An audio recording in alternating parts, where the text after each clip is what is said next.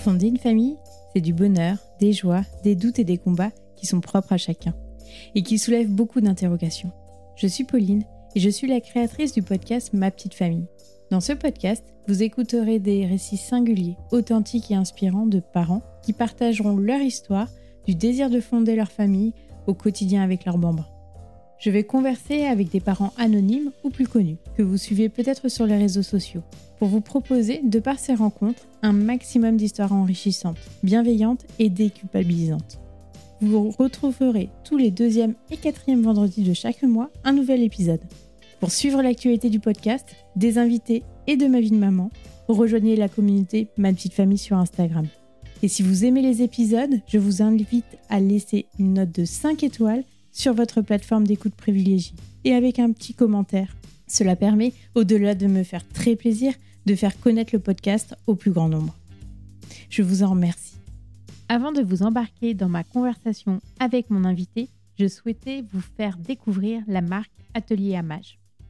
Vous cherchez un cadeau de naissance unique et pratique La gamme d'accessoires de pierriculture proposée a été conçue pour le quotidien des parents. Vous serez séduit par les motifs intemporels et spécialement dessinés pour la collection. La personnalisation des pièces est faite en Bretagne. Vous êtes sûr de faire plaisir avec un cadeau unique réalisé avec amour. Rendez-vous sur atelier-amage.fr pour en savoir plus. Maintenant, place à l'épisode. Bonne écoute. Bonjour Léna, merci beaucoup d'avoir accepté mon invitation sur le podcast. Salut Pauline, bah, merci à toi de m'avoir invitée. Alors, je suis très contente de t'avoir à mon micro parce que euh, tu as une histoire euh, particulière et notamment une maladie qui touche, tu m'as dit ça en off, euh, près de 10% de la population, donc c'est énorme. Mais avant ça, est-ce que tu peux nous dire, parce qu'on est sur ma petite famille, si tu as toujours voulu être maman? Eh ben écoute, la réponse elle est curieuse, c'est que non. Mais c'est pas non, je ne voulais pas l'être, c'est non, je ne savais pas j'ai jamais eu, euh, tu sais, comme je, je, parle avec mes copines, les femmes en général, elles ont souvent euh, ce truc de dire ah quand j'étais ado, euh, je rêvais d'avoir une grande famille, je voulais tant d'enfants. Moi, je ne me suis jamais projetée maman quand j'étais adolescente, mais vraiment jamais. C'est pas du tout quelque chose que je disais. Et en fait, ça s'est invité quand j'ai eu ben, 22, 23 ans. La plupart de mes amies étaient quand même un peu plus vieilles que moi, ma, la bande dans laquelle j'étais à l'époque. Et de les voir devenir mère, ça m'a donné envie de devenir maman moi, effectivement. Mais non, du coup, j'ai pas du tout toujours rêvé d'être maman. C'était pas quelque chose à laquelle je pensais euh, quand j'étais jeune, quoi. Vers, euh, tu disais 22, 23 ans, tu avais déjà rencontré euh, ton mari? Alors, j'ai une histoire un peu compliquée, enfin, elle n'est pas si compliquée que ça, mais j'ai rencontré mon premier amour quand j'avais 17 ans. Donc oui, j'avais déjà rencontré, donc c'était le papa de ma fille, mais on est séparés à l'heure actuelle, et on est séparés depuis 10 ans maintenant. Et je me suis remariée il y a sept ans. Première histoire euh, d'amour, premier enfant, j'avais 24 ans quand elle est née. Oui, plutôt jeune. Ouais, plutôt jeune. Bah, en fait, plutôt jeune, c'est ce que j'en parlais avec ma kiné hier, c'est plutôt jeune euh, maintenant. Mais en réalité, euh, bah, il y a 13 ans maintenant, hein, du coup, c'était pas si jeune que ça, quoi. Ça allait encore. Mais effectivement, maintenant, les, les, femmes ont plutôt tendance à avoir leurs enfants autour de 30 ans. Mais ça m'a pas empêché, du coup, de suivre ce mouvement, puisque j'ai un deuxième enfant, donc issu d'une deuxième union, euh, avec mon mari actuel. Et, donc, c'est un fils qui a 4 ans maintenant. Donc, je suis maman de, de deux enfants, d'une grande fille de 13 ans et d'un petit garçon de 4 ans. Comment tu as vécu euh, ta maternité, donc plutôt jeune, et puis après euh, plus dans la trentaine, complètement différemment ou? Ouais, vraiment très paradoxalement, j'étais beaucoup plus détendue pour la première.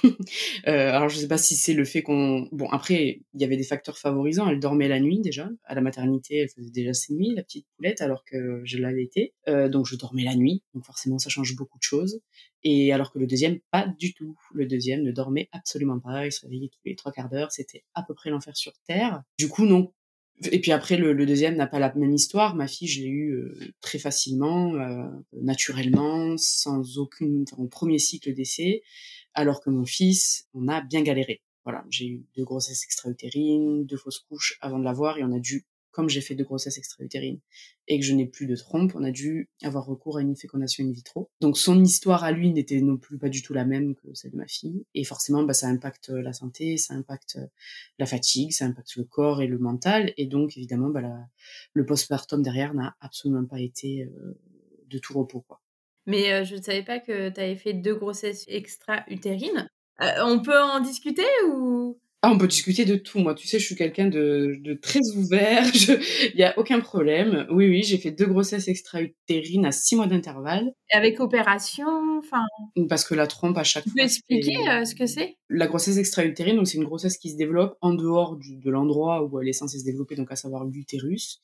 Donc ça peut être, la plupart du temps, ça va être dans la trompe. Ça peut arriver que ça soit en dehors de la trompe, mais c'est très rare. Donc ça va être dans la trompe peu importe euh, à quel endroit de la trompe, ça reste dans la trompe. Et en fait, le problème, c'est que souvent, c'est un souci de la trompe à l'intérieur, elle, elle, est tapissée par des petits cils comme les poumons. Bah, ces cils sont endommagés. Alors, c'est souvent à cause du chlamydia. C'est une, donc c'est une maladie sexuellement transmissible, enfin une infection pardon sexuellement transmissible euh, qui touche énormément de gens. Ça peut être asymptomatique, mais c'est rare. Mais ça peut euh, passer quand même inaperçu. Et si ce chlamydia il n'est pas traité à temps, il va venir en fait détruire ces cils-là. Donc la trompe elle finit petit à par se boucher partiellement parce que bah, tout ce qui est censé se drainer par la trompe ne se draine plus. Et ensuite elle ne peut plus jouer son rôle de route, on va dire, entre l'endroit où l'embryon, l'ovocyte est fécondé par le spermatozoïde, donc à la distance de la trompe, dans la partie la plus distale de la trompe, Normalement, la trompe, elle après, avec les cils, elle achemine l'embryon jusque dans l'utérus pour qu'il vienne euh, se nidifier dans l'endomètre. Et donc, ces cils ne peuvent plus faire ça. Donc, l'embryon reste coincé soit dans la trompe, euh, voilà, encore une fois, peu importe à quel endroit de la trompe, mais il reste coincé dans la trompe.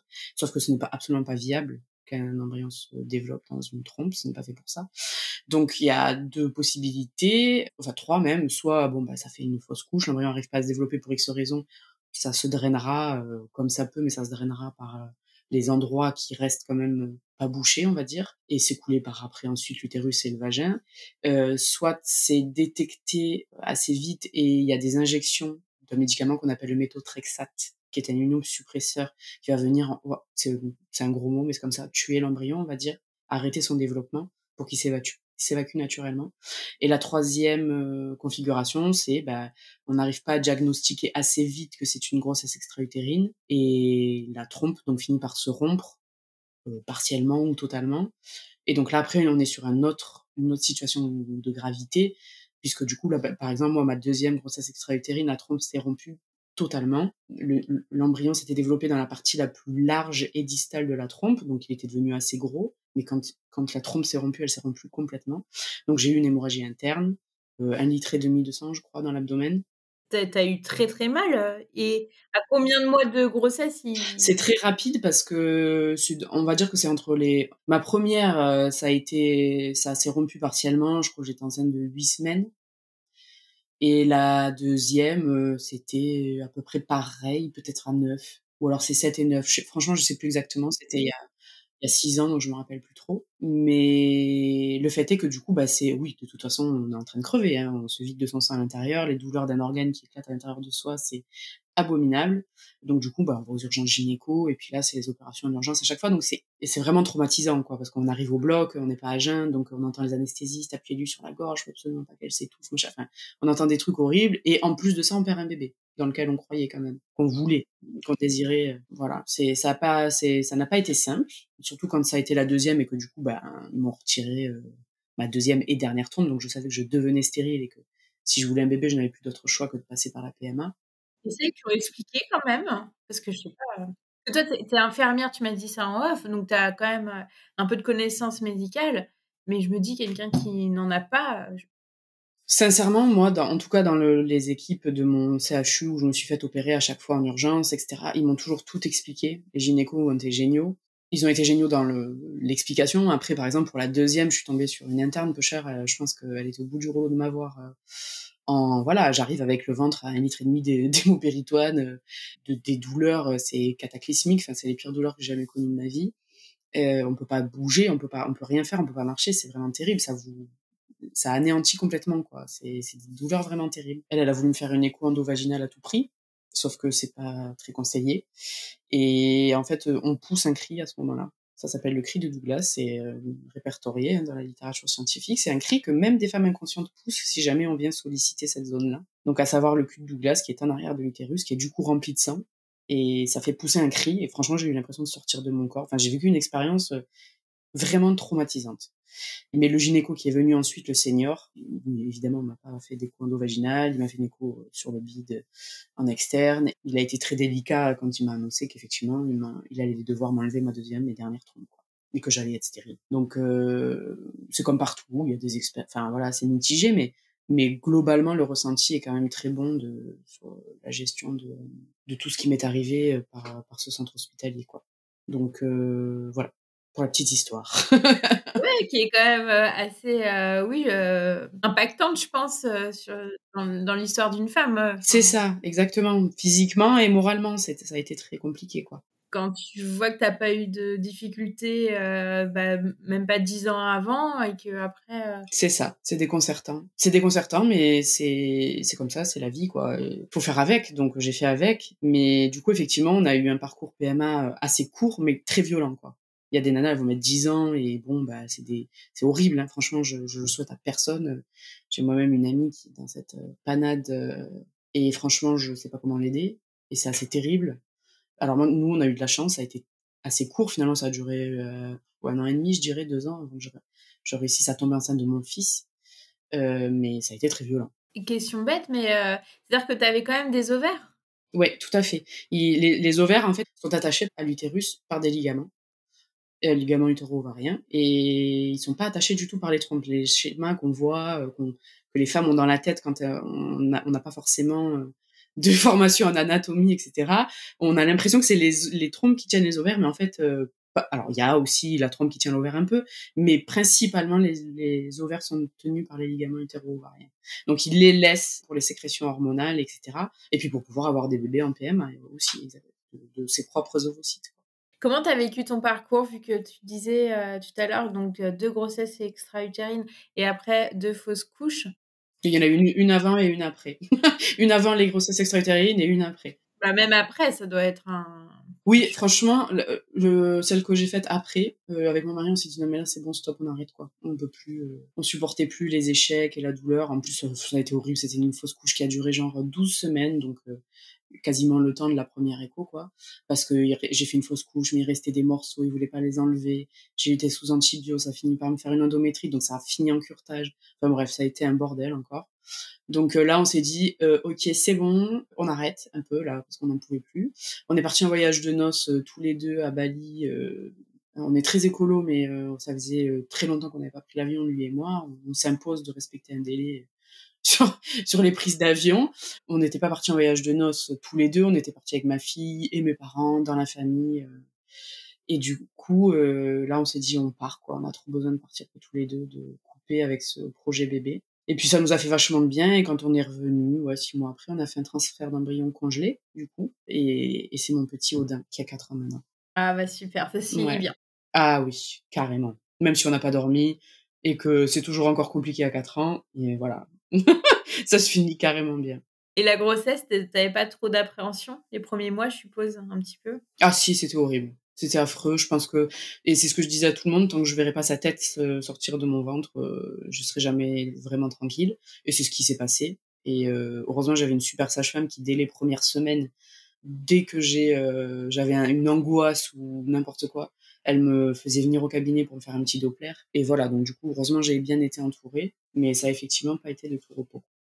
Toi, tu souffres euh, d'une maladie, je le disais en introduction. Est-ce que euh, ça, tu as vécu avant tes grossesses avec cette maladie et ça s'est euh, accentué après tes grossesses ou ça n'a rien à voir? Alors, c'est une maladie qui s'appelle le lipœdème. Euh, D'ailleurs, j'ai pas une maladie, j'en ai trois en réalité, puisque j'ai une, une, sclérose en plaques, de l'endométriose et le lipœdème. Mais bon, c'est pas c'est pas un hasard si c'est trois si j'ai trois maladies comme ça. Tout est relié, quoi, on va dire. Donc le lipœdème, c'est une maladie, euh, une anomalie du tissu conjonctif, donc de la graisse, on va dire, qui au final est une graisse qui n'est pas normale, euh, qui est inflammée constamment, on va dire, de façon chronique. Ça fait des petits nodules, ça fait des, des irrégularités de peau ça engendre des douleurs, ça engendre des échymoses spontanées, donc des bleus spontanés. Et à terme, ça engendre carrément des pertes de mobilité totale. Il y a quatre stades et cette maladie, elle se déclare toujours. Alors c'est une maladie qui est quasi exclusivement féminine. Il y a des cas d'hommes, mais c'est d'une rareté euh, exceptionnelle. Cette maladie donc se déclare chez la femme aux bouleversements hormonaux. Et pour moi, elle est apparue à la puberté, c'est-à-dire j'ai commencé à avoir de la culotte de cheval à la puberté, alors j'étais complètement normale jusque-là. La maladie évolue en fonction de ces fluctuations hormonales, donc évidemment la grossesse, les traitements hormonaux de PMA, je vous raconte pas. les voilà, le la grossesse, l'allaitement derrière, enfin tout ce qui engendre des mécanismes hormonaux euh, avec oestrogène, progestérone notamment, mais on n'a pas encore les explications de tous les mécanismes parce que il y a peu de recherches dessus.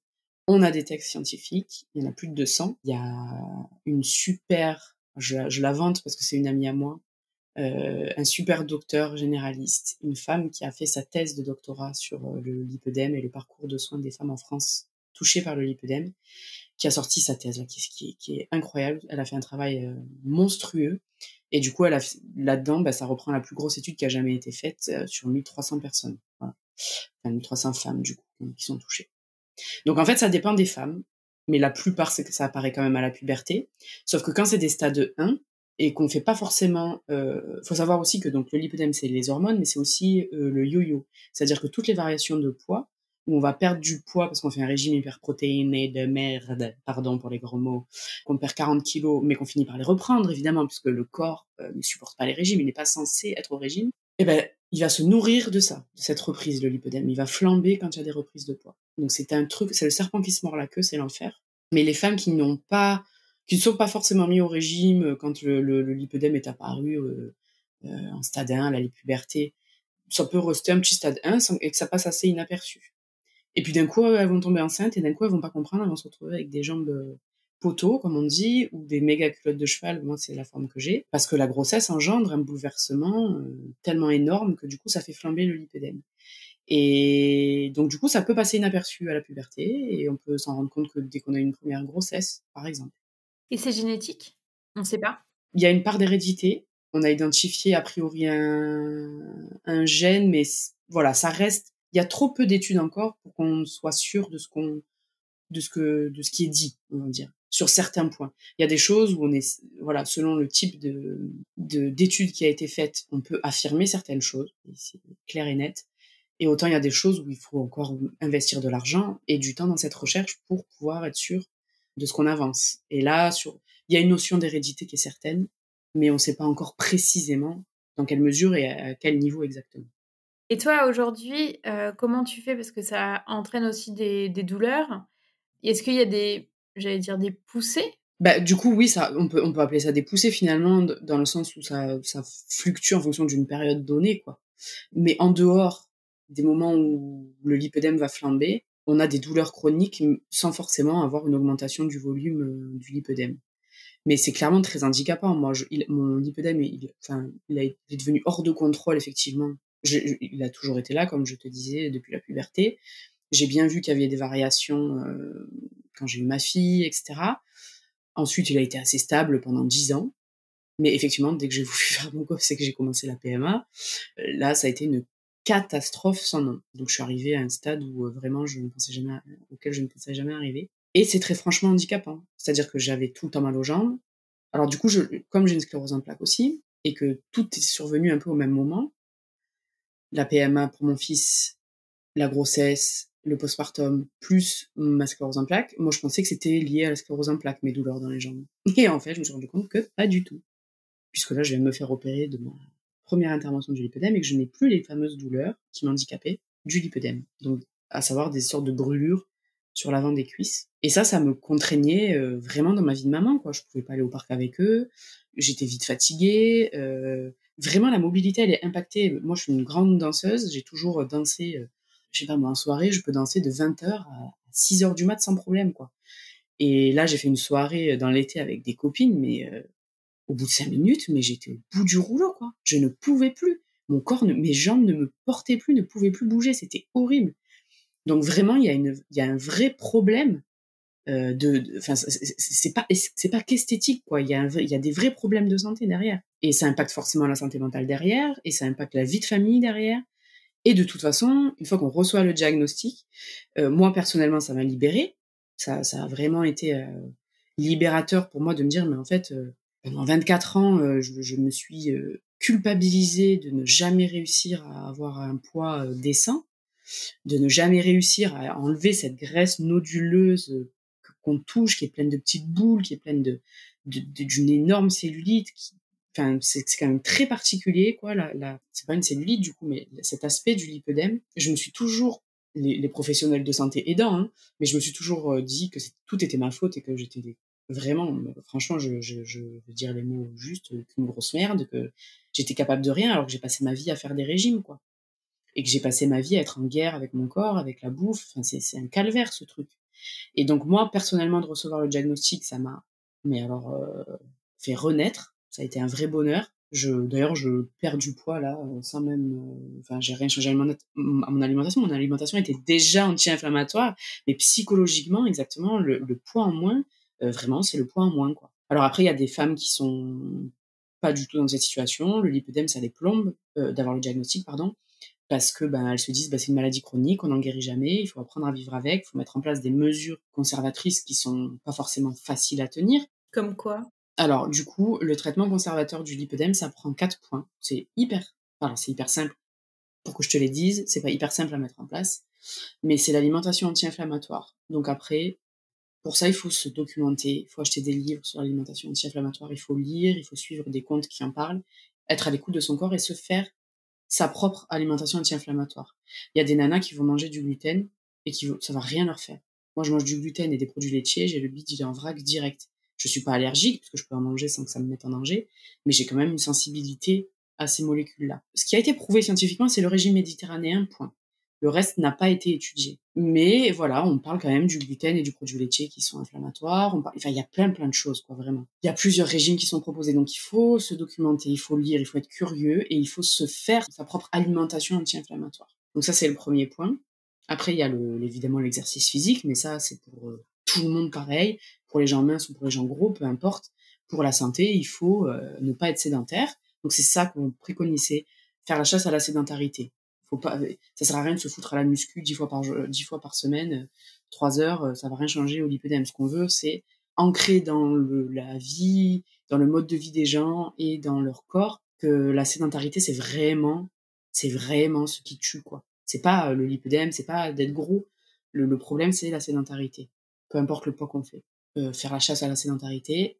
Troisièmement, porter de la contention. Mais attention, parce que c'est pas de la contention comme euh, Mamie Georgette ou euh, comme beaucoup de femmes portent parce qu'on leur dit qu'elles font la rétention d'eau alors qu'elles ont un super système veineux, mais on sait pas quoi leur dire, donc on leur dit bon bah mettez des bas, ok. Donc c'est pas de la contention classique, c'est une contention qui est une maille particulière, c'est des mailles plates avec une couture rectiligne de classe 2 ou 3, plutôt 3.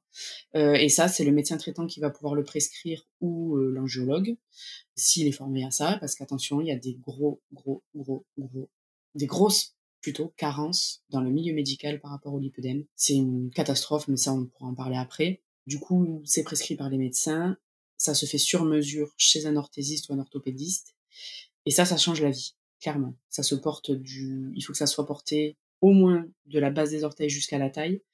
Et, et, le port de cette contention-là, c'est clairement ce qui va vraiment. Alors, c'est les quatre points sont. Il faut respecter les quatre points pour que chaque point marche finalement. Je faisais pas la contention jusqu'à il y a quelques mois. je faisais tout le reste. Mais alors, euh, de porter la contention, ça a changé ma vie, clairement. Euh, sur les douleurs, c'est sur les douleurs, sur l'aspect même du lipodème, c'est quand même incroyable les résultats qu'il y a rien qu'en faisant ça. Et le quatrième point, ça va être de faire de drainage lymphatique manuel. L'idéal, c'est chez un kiné. Mais là, le problème aussi, c'est la nomenclature. Les kinés, pour faire un drainage lymphatique manuel, pour pas qu'ils travaillent à perte, eh ben, c'est impossible, en fait. Donc, les kinés, ben, on les appelle, on leur demande, et puis ils nous disent, bah non, moi, je suis désolé, je peux pas vous prendre une heure pour être payé, je sais pas, 15 balles, même pas, ou j'en sais rien. C'est pas remboursé, quoi, par la sécu, tout simplement. Donc, en fait, euh, soit on paye de sa poche des drainages chez une nana qui fait du Renata Franca et qui coûte 100 balles, mais qui est pas forcément formée sur le plan de la santé euh, alors qu'il y a des choses à prendre en compte quand on fait un drainage lymphatique manuel, c'est pas anodin quoi. Donc ça reste un, un, pour moi un danger d'aller chez. Je suis désolée, il faut des femmes qui font du, du drainage, il n'y a pas de problème. Euh, mais quand on a une pathologie comme le lipodème, il faut aller chez des gens qui sont professionnels de santé. Voilà. C'est pas de la petite cellulite qu'il faut écraser quoi. Hein. Une cellule grasse, ça ne se détruit pas, ça s'aplatit éventuellement. Donc effectivement sur les photos avant après, il y a un super résultat. Mais euh, quand on a un lipodème, il faut se faire drainer chez un kiné quoi chez un professionnel de santé ou un ostéo, peu importe, il y a des ostéos qui le font aussi. Mais du coup, ça fait payer de sa poche. Les collants à maille plate, rectilignes, ça coûte quand même très cher. La Sécu rembourse une toute petite partie, mais selon la marque du collant qu'on choisit, ça va entre, ça peut aller de 100 euros à 700 euros de notre poche. Donc, ça a un coût non négligeable et absolument rien n'est fait, en tout cas dans ce pays, pour que les femmes puissent mettre en place ce traitement conservateur pour canaliser le lipœdème.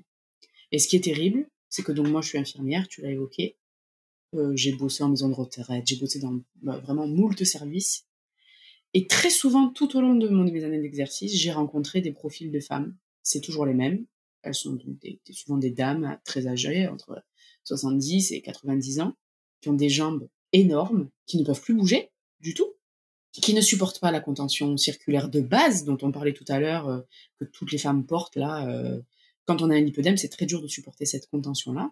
Donc elles supportent pas les, contentions circulaires, donc elles ont des bandes biflex qu'on enroule autour de leurs énormes jambes, mais qui ne servent absolument à que dalle. Quasiment, parce qu'on les met, la plupart du temps, on n'est pas formé, donc on les met mal. Elles ont des troubles cutanés, donc elles se retrouvent avec des plaies énormes parce que le système lymphatique et veineux ne fait plus son travail correctement à cause de la graisse malade euh, et du coup bah, elles se retrouvent avec des troubles cutanés terribles. Donc ça a un impact et un coût pour la société et, puis même pour ces pauvres femmes quoi, qui est absolument horrible. Ça, marche complètement à l'envers le truc quoi. C'est-à-dire qu'on va investir du pognon euh, dans des kinés, des, des, pansements, euh, des bandes, de, de, des EHPAD, parce que ces, femmes perdent leur mobilité, elles perdent leur autonomie, alors qu'elles sont toutes leur tête. C'est terrible. Et on les met en EHPAD parce qu'elles ne peuvent plus bouger et qu'il faut qu'on leur fasse leur toilette. Donc, quel est le coût pour les gens et pour la société? On fait du curatif euh, et pas du préventif. Exactement. Alors qu'il y a plus, alors qu'un stade 4, clairement, les stades 4, 3, 4 comme on a là, euh, vraiment, euh, le curatif, ça, ça n'existe plus. Enfin, ces femmes, elles souffrent, point, quoi. Et on les laisse souffrir et on leur propose rien. Faut arrêter, quoi. Et nous, enfin moi, mon, objectif, moi et d'autres euh, liposisters comme on s'appelle, qui sont professionnels de santé aussi, c'est vraiment de nous bastonner avec le gouvernement, avec les élus, euh, avec la Sécu, pour que des choses soient mises en place. Que les femmes puissent avoir accès à un traitement conservateur dont on a parlé, donc les quatre points, facilement, qu'on arrête de mettre ces femmes au régime, de leur dire non mais là madame il faut aller marcher, il faut vous fassiez, faut que vous perdiez du poids, parce que c'est des conneries, c'est des conneries. La graisse du lipodème ne répond pas à l'exercice physique, à la chirurgie bariatrique et au régime. C'est un fait. C'est prouvé. Faut arrêter. Et, le pire de tout ça, donc voilà, c'est que le lipodème, après, peut engendrer de l'obésité, à force de troubles de comportement alimentaire, à force de yo-yo et de majoration. Donc en fait, il faut savoir distinguer la vraie obésité de l'obésité lipodémateuse. Les stades 4, ça se transforme en lipo-lymphedème, parce que du coup, le système lymphatique finit par être impacté à grande échelle par la graisse malade qui prend trop de place dans, sous la peau, quoi. Et, toi, en fait, euh, tout à l'heure, tu disais que tu t'étais fait opérer. Euh, dans quel contexte? Et parce que tu es au stade 2-3, c'est ça, de cette maladie? Ouais, tout à fait. Alors après, on peut évidemment se faire aussi opérer quand on est au stade 1. C'est quelque chose qui est propre à chacun. En réalité, les protocoles, pareil, scientifiques, hein, ce qui est fondé dans, le marbre à ce jour, c'est qu'il faut avoir essayé pendant six mois le traitement conservateur dont on a parlé, et que ce traitement conservateur soit un échec, c'est-à-dire qu'il y a une persistance des douleurs et de l'inconfort, pour motiver euh, l'accès à la chirurgie. La chirurgie du lipœdème, elle est compliquée. Elle, euh, c'est pas une, une liposuction classique. La liposuction du lipœdème, elle est pareil. Il y a un protocole qui a été établi, qui est le protocole optimal et, et idéal quand on veut se faire opérer, qui comprend plusieurs éléments. Je suis pas sûre que ça soit forcément intéressant que je les énonce ici, mais voilà, et qui comprennent des éléments aussi préopératoires, c'est-à-dire qu'il faut porter de la contention au moins six semaines avant l'opération pour pouvoir bien décongestionner les tissus, que le chirurgien puisse avoir accès à un maximum de cellules malades. C'est une liposuction qui se fait avec des injections de produits avant que la graisse soit aspirée. La réalité, c'est qu'on ne sait pas si on a enlevé toutes les cellules graisseuses. Il n'y a pas de caméra au bout d'une canule. Donc, si vous tombez sur un chirurgien qui vous dit que c'est sûr qu'il a tout enlevé, euh, clairement, soit euh, il est la réincarnation de Dieu, soit il a des pouvoirs magiques euh, qu'on ne connaît pas, mais ce n'est pas vrai, c'est un mensonge. On ne sait pas si on a tout enlevé. Même les meilleurs chirurgiens en Allemagne qui ont élaboré les premiers protocoles de chirurgie du lipœdème, qui sont des chirurgiens vasculaires de base, de métier, sont tout à fait au clair avec ça. Ils ne peuvent pas garantir que tout a été enlevé. Ils font tout pour, évidemment, Tout ce protocole-là potentialise les chances que tout ait été enlevé, des cellules graisseuses malades, mais la vérité est qu'on ne peut pas jurer qu'on a tout enlevé et que ça ne reviendra jamais. C'est archi faux. On n'a pas de recul là-dessus.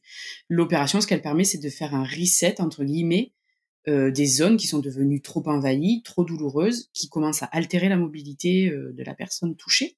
Mais ça n'empêche pas qu'il va falloir continuer d'appliquer le traitement conservateur. L'opération, ça n'est pas un miracle, c'est faux. Euh, si on a déjà des aspérités de la peau, si on a déjà, enfin voilà, la plupart des femmes qui sont touchées par le lipœdème quand elles se font opérer, sur des stades avancés, donc 2, 3, euh, voire 4.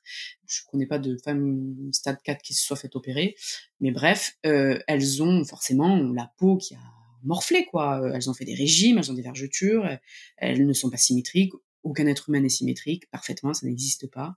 Je suis étudiante ostéo, j'analyse des corps toute la journée, je peux vous dire que ça n'existe pas la symétrie sur un corps. Les chirurgiens honnêtes vont vous dire qu'ils ne peuvent pas vous garantir que ça ne reviendra pas, qu'ils ne peuvent pas vous garantir d'avoir enlevé toutes les cellules dont on en a parlé, et, qui, ils ne peuvent pas vous garantir que vous allez avoir des jambes d'Adriana Carambeu, quoi. Ça n'existe pas, en fait. Donc, il faut trouver des chirurgiens qui soient très honnêtes là-dessus. En France, c'est pris euh, en charge ou? Pas du tout. Rien n'est pris en charge, ni en France, ni à l'étranger. C'est de sa poche qu'on paye. Les prix sont très aléatoires selon les chirurgiens. Moi, ce que j'invite les gens à faire, qui m'écoutent, qui ont envie de se faire opérer parce qu'elles ont tout essayé, le traitement conservateur, etc., et qu'elles se retrouvent toujours en situation de restriction de mobilité, entre guillemets, ou qu'elles voient qu'elles sont atteint un stade, on le sent de toute façon, franchement, je vais te dire, on sent qu'on a un stade où, moi là, ça fait deux ans, j'essaye, enfin, je, te jure, j'ai une alimentation, mais j'ai consulté un coach en nutrition en Suisse euh, qui suit des grands athlètes, euh, qui a une super machine qui analyse un peu le taux d'inflammation, tout ça, qui a analysé euh, mon alimentation, mon mode de vie. le mec m'a dit, mais je, je vais t'aider, enfin, je vais te donner d'autres pistes, mais franchement, tu peux pas faire mieux, entre guillemets, quoi mais ça ne se voit pas. Ça n'agit pas sur l'apparence.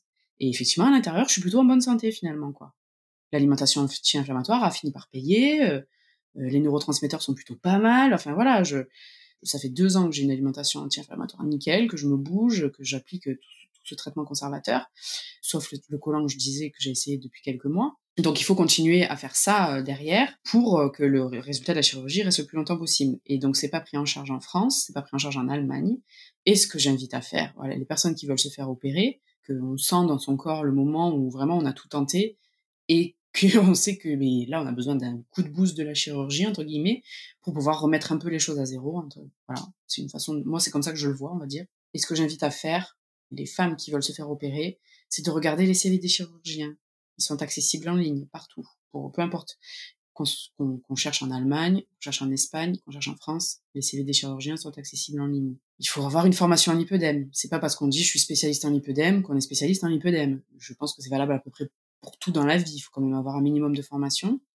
Dans le protocole de chirurgie du lipœdème, euh, il est noté qu'il faut que l'aspiration soit faite dans un plan parallèle au système lymphatique strict. C'est-à-dire qu'il faut avoir des notions quand même vasculaire, lymphatique, de comment ça se passe là-dessous. Euh, la liposuction, il y a 15 ans, les mecs, ils foutaient une canule, ils aspiraient à tout va comme des barbares, euh, sans rien respecter. Bon, ça a évolué, certes. Mais c'est pas parce que ça a évolué qu'on aspire un peu mieux qu'on est quand même spécialiste en lipodème. Donc il faut faire très, très, très attention. Il y a des groupes qui existent, qui recensent les cas où il y a eu des complications de chirurgie du lipodème, des nécroses, des mecs qui aspirent comme des barbares, normalement si on veut respecter la physiologie du corps, il faut pas aspirer plus de 7 à 8% de litres de graisse par rapport au poids du corps quand on se fait opérer. Si on aspire au-delà, il y a des risques. Il y a des risques d'embolie graisseuse, il y a des risques de choc pour le corps. Euh, c'est pas sans conséquence, quoi. Un mec qui vous dit je vais vous aspirer 15 litres, ça me pose pas de problème, je vous fais la jambe entière en une seule fois, euh, partez en courant par pitié de Dieu, quoi. C'est, c'est non. On opère en plusieurs fois le lipœdème pour être sûr de pouvoir aspirer à 360 la jambe, la cuisse, il y a plein de choses. Enfin voilà, il faut être prudent. C'est pas une chirurgie anodine. C'est toute une famille qui se lance là-dedans. Hein. Toi, tu, par rapport à, cette opération, euh, tu avais prévenu tes enfants, par exemple? Tout à fait. Ben ils savent, ils savent que déjà de toute façon ils savent depuis trois ans que je vais plus au parc avec eux parce que j'ai mal aux jambes. Ils savent que donc ça les déçoit à chaque fois, c'est assez terrible. Et moi la première. Hein. C'est vraiment une affaire de famille, quoi. Vraiment. Donc ils ont su, ils savaient que je partais en Allemagne me faire opérer, que quand j'allais revenir, j'allais pas être euh, pas pouvoir marcher, qu'il allait pas falloir toucher mes jambes, que je saignerais peut-être un peu. qu'il allait falloir me laisser du temps, qu'il allait falloir être cool aussi parce que ben il y aurait que papa pour s'occuper d'eux, pour les allers-retours à l'école, enfin tout ça quoi. mais ils ont été top, ils ont été vraiment super chouettes. Je mesure la chance que j'ai d'avoir une maman bah, qui m'a gardé mon plus petit pendant les trois jours où on est parti en Allemagne avec mon mari. Et ça, ça va avoir lieu trois fois dans l'année quand même, quoi. Je me fais encore parce que là, c'était qu'une partie de la jambe. En novembre, il y en aura une autre, et en mars, la dernière. Donc c'est vraiment une histoire de famille et de, et de village, quoi. Les copains aident, la maman aide. Ça se passe bien. J'avais peur que ça se passe mal. Et réellement, ça se passe super bien. Mon mari a assuré grave. Et, tout s'est très bien passé. Là, je suis en pleine, euh, je suis à trois semaines de mon opération, du coup. J'ai toujours évidemment des œdèmes dans les genoux. C'est toujours un peu compliqué de me déplacer, mais ça va bien mieux. J'arrive à conduire quand c'est une boîte automatique, par exemple. Euh, donc les enfants sont contents que je reprenne peu à peu euh, le, cours de la vie. Ça s'est bien passé. Je suis hyper fière d'eux et de, et de mon mari. Je me sens chanceuse de les avoir eus parce qu'ils ont été très à l'écoute et ils ont tout à fait compris quoi. Après, je pense qu'ils sont pas stupides les enfants. Euh, ils nous voient en culotte, ils nous voient en maillot, et quand on va à la plage, ils voient bien que maman, bah, c'est, elle est pas foutue comme les autres quoi. Quand on a un stade comme le mien par exemple ou supérieur. Ta fille t'a posé des questions déjà? Elle est très intelligente. Hein. Je lui ai dit, tu sais, Loli, euh, j'ai reçu un diagnostic, c'est le lipœdème, c'est pour ça que j'ai ces grosses jambes, euh, c'est tout ce gras que j'arrive pas à faire partir, que, que le gras dans mes bras, parce que ça peut toucher aussi les bras et d'autres parties d'ailleurs, le ventre. J'en ai aussi dans le bras, dans le ventre. Tout ça a explosé quand euh, j'ai été enceinte de ton frère euh, et je vais me faire opérer. Elle me dit mais c'est super maman, moi tout ce que je veux c'est que voilà qu'on puisse que la vie que la vie soit cool et que tu souffres pas quoi. Et elle a pas peur pour elle, enfin tu as pas. Ouais, je comprends. Parce que tu, je comprends où tu veux en venir. non, je sais pas. Enfin, je me dis, bah après, elle est, elle est pré-ado en plus. Mais bien sûr, mais t'as complètement raison. Alors, la vérité, c'est que elle, elle, elle s'en fout. Elle a pas peur parce que je pense qu'elle sait que de toute façon, elle a une mère qui est très formée, très au courant euh, de toutes ces choses et ce qu'il faut faire ou pas faire euh, si ça devait arriver. C'est-à-dire ne surtout pas la foutre au régime, n'est-ce pas? J'espère que tout le monde a bien compris le message. Si votre adolescent commence à prendre de la culotte de cheval ou des jambes poteaux euh, à la préadolescence, ne les mettez pas au régime, par pitié. Faites le traitement conservateur. Voilà, ça c'est le message principal que je veux lancer. Alors, elle fait beaucoup de sport, elle fait de la compétition de rock sauté, donc c'est hyper physique. Euh, elle a l'air d'être euh, foutue comme son père, donc je suis euh, infiniment reconnaissante à la vie. Elle a, elle a, les mêmes jambes que son papa, les mêmes, enfin voilà, le, même bas de corps que son papa. Des fois, j'ai un petit peu peur dans les bras. Sur les périodes où elle fait moins de sport, là, comme cet été, elle a tendance à avoir les bras un petit peu plus forts, mais enfin, franchement, c'est pas, c'est normal. Elle fait plus de sport d'un coup, alors qu'elle en fait 8 heures par semaine d'habitude. Donc là, c'est plutôt à moi de travailler sur moi et pas à elle. Oui, de pas lui remettre tes angoisses. Euh. Exactement, exactement. Mais en réalité, je suis pas très, je suis pas franchement anxieuse par rapport à ça. Mais je comprends les mamans qui pourraient euh, ne pas avoir eu cette chance-là à la loterie de la génétique pour leur fille, qui s'inquiètent. Je, franchement, je le comprends et ça m'angoisserait aussi. Mais voilà, sachez vraiment qu'il y a des solutions, que si vous faites ce qu'il faut, si vous allez sur le, le, ce qui est conseillé, ce qui marche sur le lipœdème et dont on a parlé, bah, votre fille, elle peut très bien vivre toute sa vie qu'avec un stade 1. Si elle redouble de vigilance pendant ses phases de grossesse et tout ça, qu'elle redouble de, je sais pas, de natation quand elle est enceinte, euh, et après, euh, qu'elle respecte bien cette alimentation anti-inflammatoire sur les grosses périodes de variation hormonale, je suis sûre que ça peut convenir. Et on peut rester sur un stade 1 ou tout petit 2 qui a pas besoin de chirurgie euh, parce qu'on se sent bien dans sa peau et qu'on n'a pas trop mal, bah, toute sa vie, quoi. Après, c'est très difficile de prévoir comment va évoluer le, la maladie on n'a pas assez de recul là-dessus, puisque, mais ce qui est assez terrible, c'est quand même qu'on en parlait dans les livres de médecine en 1940 de cette maladie. Mais c'est une maladie de femme, c'est une maladie de femme et une maladie qui rend gros. Donc c'est tout ce que la, la, société méprise dans, les grosses lignes. Donc clairement, euh, il y a, voilà, on a invencé ce truc euh, très facilement. Comme l'endométriose. Euh, Exactement. On en parle de plus en plus aujourd'hui. J'avais fait aussi un podcast là-dessus et ça me, ça me tenait à cœur de parler de, de cette maladie aussi avec toi, parce qu'en effet, ça touche pas mal de, de femmes. 10%, c'est énorme. C'est autant que l'endométriose. Et d'ailleurs, on a souvent des femmes qui ont du lipédème qui ont de l'endométriose, parce que c'est des maladies inflammatoires. Donc euh, voilà, je, je pense pas que ce soit un hasard non plus, mais je, ne dis pas que toutes les femmes qui ont de l'endométriose ont un lipédème et inversement, attention, hein, qu'on soit bien d'accord là-dessus. Mais il y a quand même pas mal de nanas qui sont touchées par les deux pathologies. Et effectivement, c'est une, une forte part de la population féminine, quoi on en est là où on en était l'endométriose il y a 10 ans, donc euh, c'est en train de d'exploser. Et là où c'est problématique, c'est que ben comme quand euh, il y a un nouveau truc euh, qui déboule dans la société. Ben, il y a plein de gens qui veulent profiter de ça pour pour pour se faire du pognon, quoi. Donc qui ne prennent qui ne considèrent pas ça comme un enjeu de santé publique, quoi, alors que ça l'est. Et ça, ça, ça concerne les chirurgiens, l'esthétique, ça concerne les diététiciens, ça concerne les coachs, ça concerne les psys, ça concerne mais tout, tout, tout, tout, tous les tous les corps de métier possibles et inimaginables veulent euh, font de, du lipédème un business, quoi. C'est assez catastrophique. Est-ce qu'on en meurt de cette maladie? Non, pas du tout. Pas directement. On va mourir des conséquences hein, de l'obésité morbide, de, de l'immobilisme. Euh, euh, c'est les, les, répercussions euh, de ne pas contenir l'évolution de la maladie qui entraînent la comorbidité. Le lipœdème en lui-même ne va pas tuer. C'est pas possible, ça n'existe pas. Ça va être la conséquence de ce que ça altère. Et toi, euh, par rapport à ça et cette, euh, on va dire ce point de zéro quand tu auras fait euh, l'ensemble des, des opérations, tu voudrais retrouver quoi dans ta vie de famille et qui t'a manqué, que tu as peut-être eu avec ta fille et que là tu n'as pas pu avoir? Aller au parc, être moins fatigué parce que ça entraîne aussi de la fatigue chronique évidemment, hein, d'avoir une graisse inflammée constamment, un terrain d'inflammation chronique à bas bruit comme ça, ça, ça entraîne forcément de la fatigue. Donc vraiment, moi, c'est retrouver cette mobilité. Puis en plus, moi, j'ai le truc de la sclérose en plaques où euh, je me dis, bon, euh, je sais pas de quoi demain est fait. Enfin, à tout moment, euh, je peux avoir une poussée qui fait que j'ai plus mes jambes ou une jambe ou j'en sais rien. Donc c'est maintenant que j'ai envie de profiter de la vie avec mes enfants, d'aller faire des randonnées, euh, de voyager euh, bas carbone parce que du coup ça fait partie du problème aussi. C'est-à-dire que nous on est très très euh, inquiets de l'avenir de la planète clairement. On est archi contre les voyages en avion à outrance etc et il y a des solutions de voyage à bas carbone mais ça implique de prendre le train de se déplacer physiquement de porter des choses des sacs à dos des machins. Et ça en l'état ça n'était pas possible. Alors que c'est quelque chose qu'on aspire à faire réellement quoi. Voilà. Puis ne plus je vais faire un métier. Donc là je suis en pleine reconversion pour devenir ostéopathe c'est un métier où on est quand même assez debout, statique. Euh, c'est quelque chose qui n'est pas possible à ce jour de faire des consultations d'ostéo toute la journée sur mes jambes. Euh, ça, n'aurait pas été possible sans opération parce que ça engendre des gonflements, des douleurs terribles. Bon, beaucoup moins avec le, port de la contention, mais quand même. Ça va améliorer. Voilà. Enfin, ne plus là cet été, j'habite dans le sud. Il y a des chaleurs terribles. Enfin, ceci dit, plus personne n'est à l'abri de ça maintenant, mais même nous en Bretagne, si tu veux. Exactement. Il fait des 40 degrés, c'est l'enfer.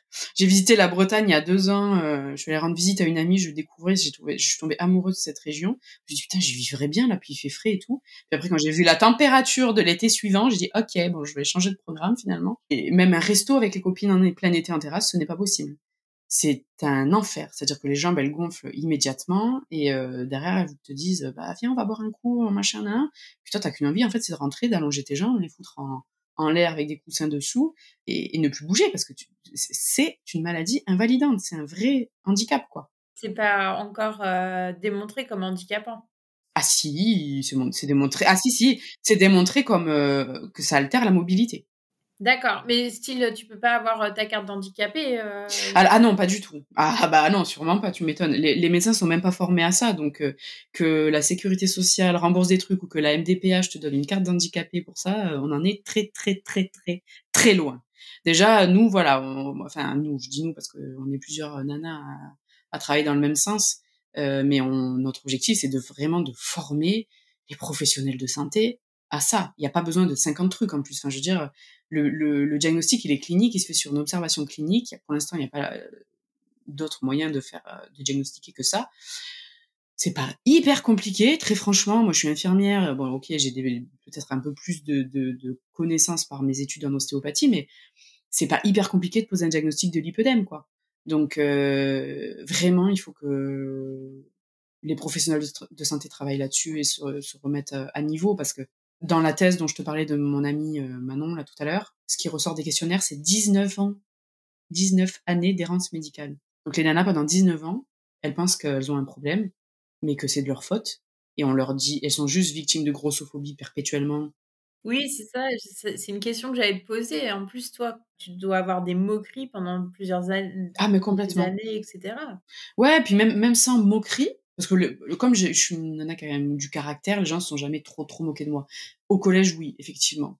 Euh, typiquement, je me rappelle, j'avais, j'étais en troisième, dernier jour d'école après le brevet, tu vois, c'est genre euh, la fête est finie, tout, tout, le monde est heureux et tout. J'avais osé mettre une, à l'époque, c'était euh, la mode des petites bretelles, des robes à toute fine bretelle de chez Jennifer ou, Pinky, je leur fais de la pub, je déteste, mais c'est pas grave, et qui arrivait au-dessus du genou. Et euh, je mettais jamais ça au collège, genre jamais. Et j'ai eu, j'ai fait le pas de le faire. Et bingo, ça a pas loupé. Je suis passée devant la petite conne, enfin la grande conne, pardon, du collège qui martyrisait tout le monde.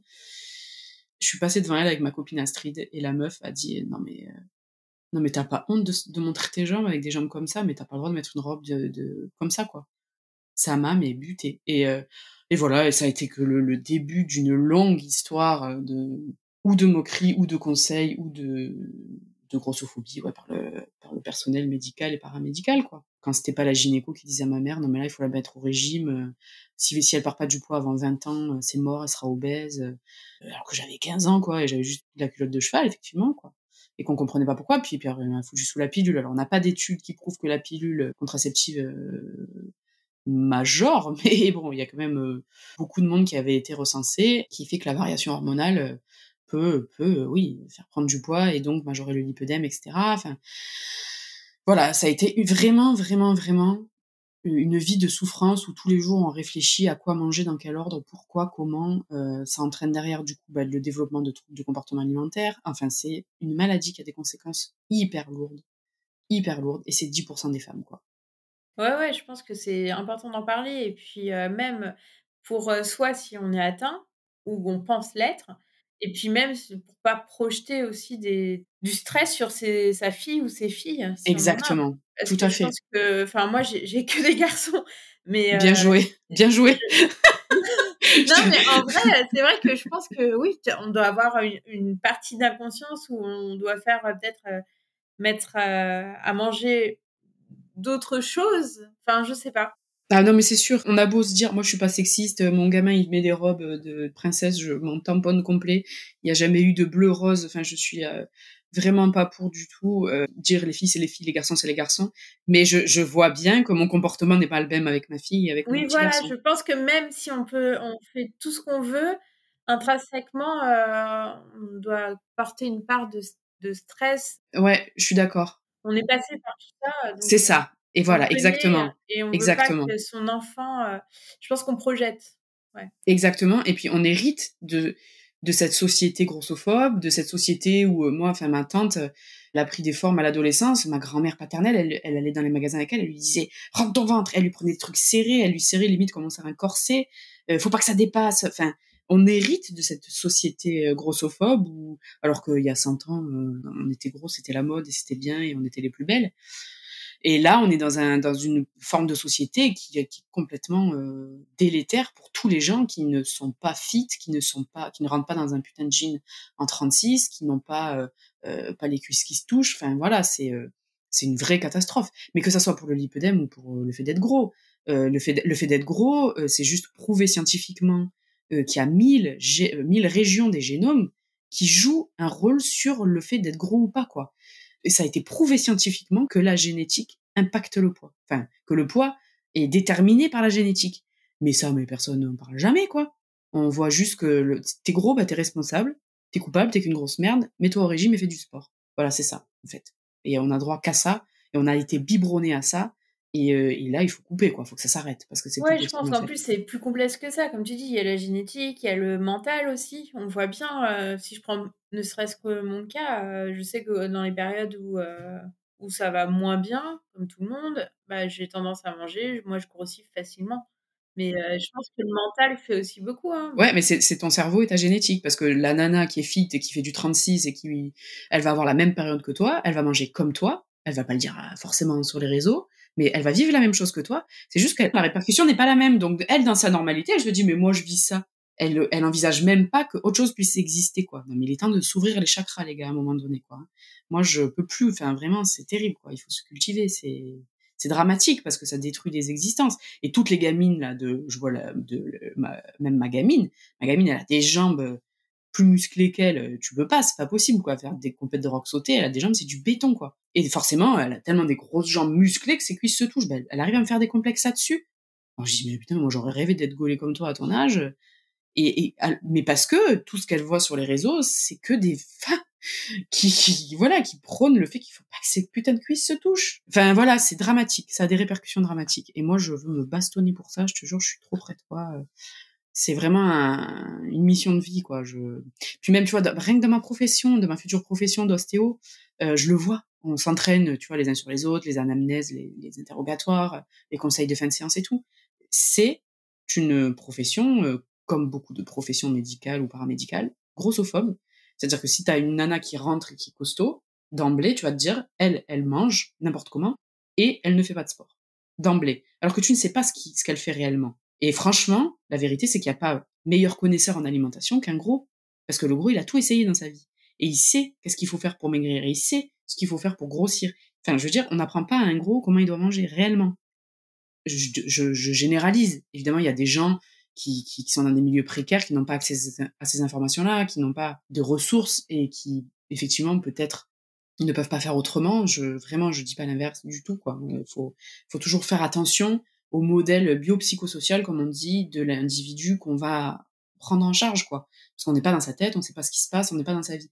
Mais n'empêche que, ben voilà, je le vois très bien, même dans ma promo, d'emblée, ça va être comme ça, quoi. C'est, eh ben, du coup, les conseils de 25 ça va être buvez bien de l'eau, euh, faites attention à ce que vous mangez, euh, allez bien marcher. Non, mais euh, les gars, enfin voilà, faut arrêter. Des fois, il y a des trucs, c'est plus compliqué que ça. On n'a pas accès, quand on est gros, sans parler de l'hypodème, on n'a pas accès à modifier la génétique euh, qui nous a bâti, ça n'existe pas. Et pour autant, il faut bien se nourrir, mais on n'a pas d'impact sur le fait que la calorie, elle n'a pas le même euh, effet euh, selon les génomes qu'on a. Enfin voilà, c'est il y a du boulot, il y a carrément du boulot, mais je trouve ça passionnant et et tellement important d'en parler en fait. Non mais c'est pour ça que ça me tenait vraiment à cœur de, de t'avoir au micro pour bah, déjà informer. Je pense que pas mal, même moi la première, hein, pas mal de gens ne, connaissaient pas vraiment cette maladie et que c'était, voilà, quand on voit une femme un petit peu différente sur la plage, on se dise pas, comme tu dis, elle est grosse, quoi, elle devrait pas manger ou manger moins. Oui, parce qu'aussi bien, elle, elle, est en restriction de ouf chez elle et personne n'en a conscience, quoi. Et, et, et, on va aller lui dire, non mais là, il faut moins manger. Mais elle fait quoi, du coup, elle arrête de manger ou euh, ça se passe comment? C'est fou, c'est fou. Il y, a, y a des maladies derrière. Euh, je pense que c'est un problème de, de, société aussi, de revenir à des normes où... Euh, euh, je dis pas qu'on doit tous être gros, mais au moins qu'on s'accepte plus, euh, plus largement. Ouais, puis que, tout, que chacun ait le droit d'exister comme il est, quoi, tout simplement. Non, mais c'est bien qu'on en parle, et puis c'est bien aussi pour euh, informer, ne serait-ce des mamans qui auraient peut-être des filles qu'elles voient un peu modifiées, peut-être qu'elles ne souffrent pas de l'hypodème, mais parce que je pense que ta maman n'en avait pas. Pas du tout. Plutôt du côté de ma mamie, je pense. Euh, après, je me rappelle pas des, sœurs et frères, de, pas des frères, mais des sœurs de mon, grand-père, par exemple.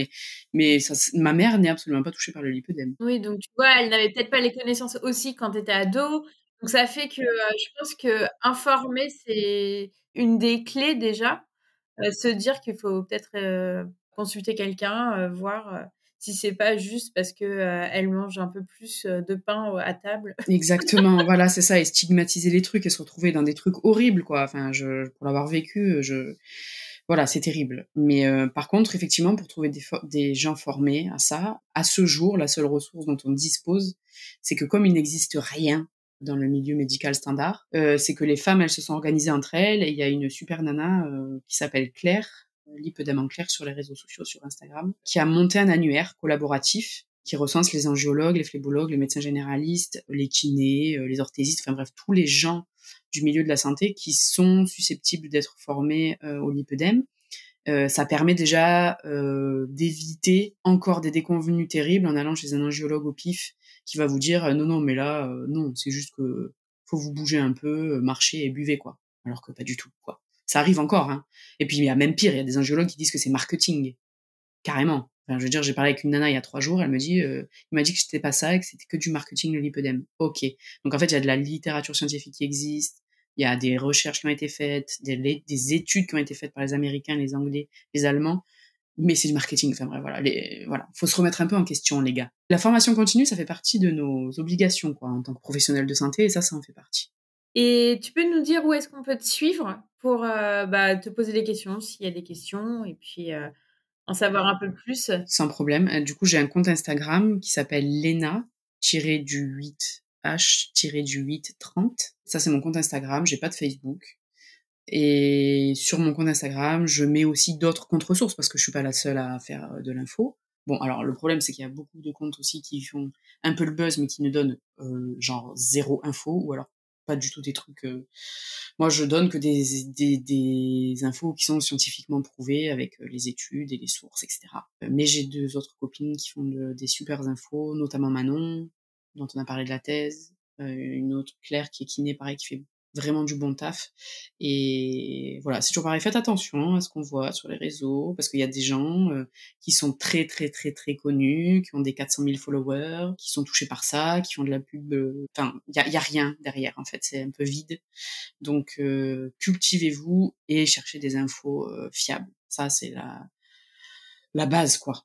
Vraiment la base. Donc, je, voilà, vous pouvez prendre contact avec moi, je réponds à tout le monde. J'ai pas un gros compte, mais j'ai un compte qui a le mérite d'être authentique et de vouloir faire des choses justes, voilà, hors de, hors de tout marketing ou de toute euh, volonté d'influence quelconque. Je te remercie beaucoup. Bah, merci à toi. enrichissant. Je trouve que c'est bien de parler aussi de maladies dont on parle peu et qui sont, comme tu dis, complètement tabous. Enfin, la grossophobie, euh, tout ce qui, est, qui touche au corps et au visuel, alors sans parler de, du mental et après des douleurs que vous, vous vivez au quotidien, c'est important. C'est important d'en parler, c'est important, ça touche les femmes, donc ça me tient aussi euh, particulièrement à cœur. Et je te souhaite le meilleur pour les prochaines opérations. T'es gentil, merci. Plein de de tour au parc avec tes enfants et avec ton petit. Ouais, merci. Je te remercie et puis merci de m'avoir donné la parole pour au nom de toutes ces femmes justement touchées et que je j'ai vraiment vraiment vraiment très à cœur d'aider quoi. Donc merci beaucoup. Si vous entendez ce message, c'est que vous avez écouté l'épisode jusqu'au bout et je vous en remercie grandement. Je vous invite à me laisser un commentaire pour continuer les échanges et à mettre la note de 5 étoiles si l'épisode vous a plu. Cela contribue à augmenter la visibilité du podcast sur les plateformes. Merci beaucoup de votre soutien et à bientôt pour le prochain épisode.